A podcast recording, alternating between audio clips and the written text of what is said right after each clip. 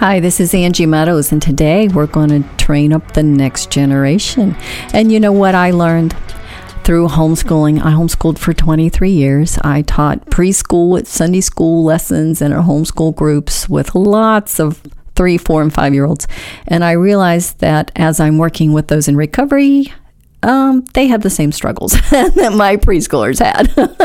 they have the same lack of self control, the same lack of parenting that was given to them, and they're kind of running muck and they don't have the ability to rein themselves in. So I'm starting to put together all the things that I learned. I'll probably have a couple of hundred of these before I publish them. But the first one I want to talk about is first time obedience. So today's assignment is to teach ourselves or our children first time obedience. So discuss with your child what this means.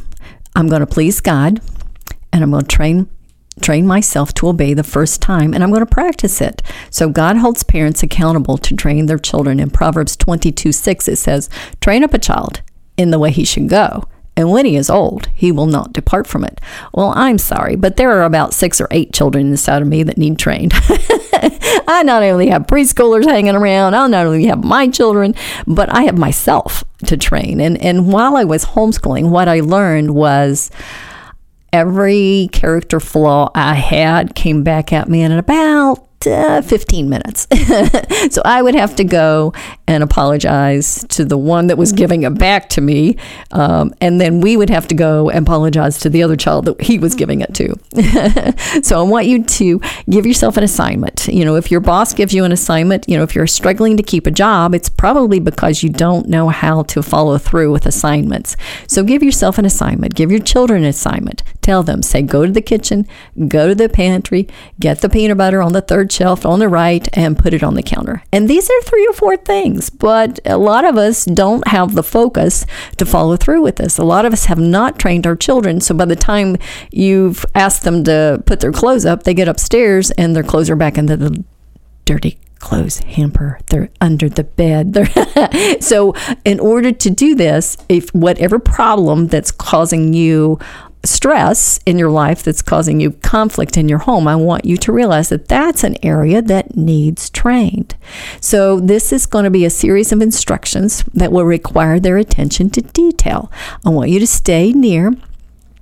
This is something you do when everybody's peaceful. There's not a crisis. Nobody's upset. It's just something that when it comes up, you can say, Oh, remember, remember what we learned. If if they are slow to obey, say, Let me help you. Let me go with you let me help you finish that task. Now, the, here's how I want you to do it. If they go and do it the next time, but they don't do it completely, then go and help them do it again and train them again in a gentle manner. If, um, they go and they do it on their own. Ask them if they're ready for inspection. Uh, the one thing that got my 20 year old son a manager's position was because he was the only one out of the six young men that knew how to clean a bathroom. so he comes home and he says, Mom, I got the job as the boss. And I said, How'd you do that? And he said, I was the only one that could clean the bathroom.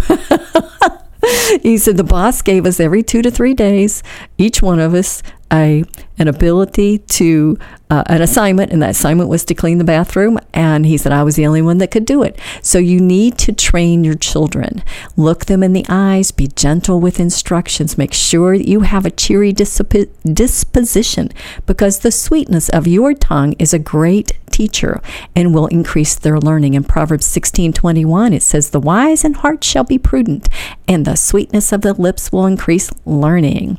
So if I'm not kind, patient, gentle and humble, the one that I'm trying to teach may not be able to hear me.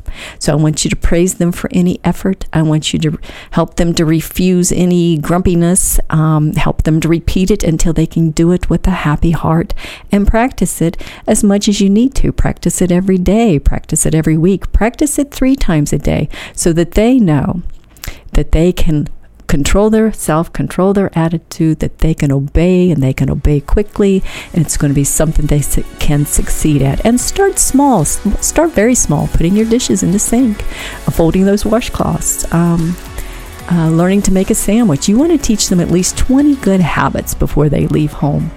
And this is the Rock of Recovery. This was the first uh, parenting self instruction lesson in the Training Up the Next Generation book. And you can hear it again on our podcast.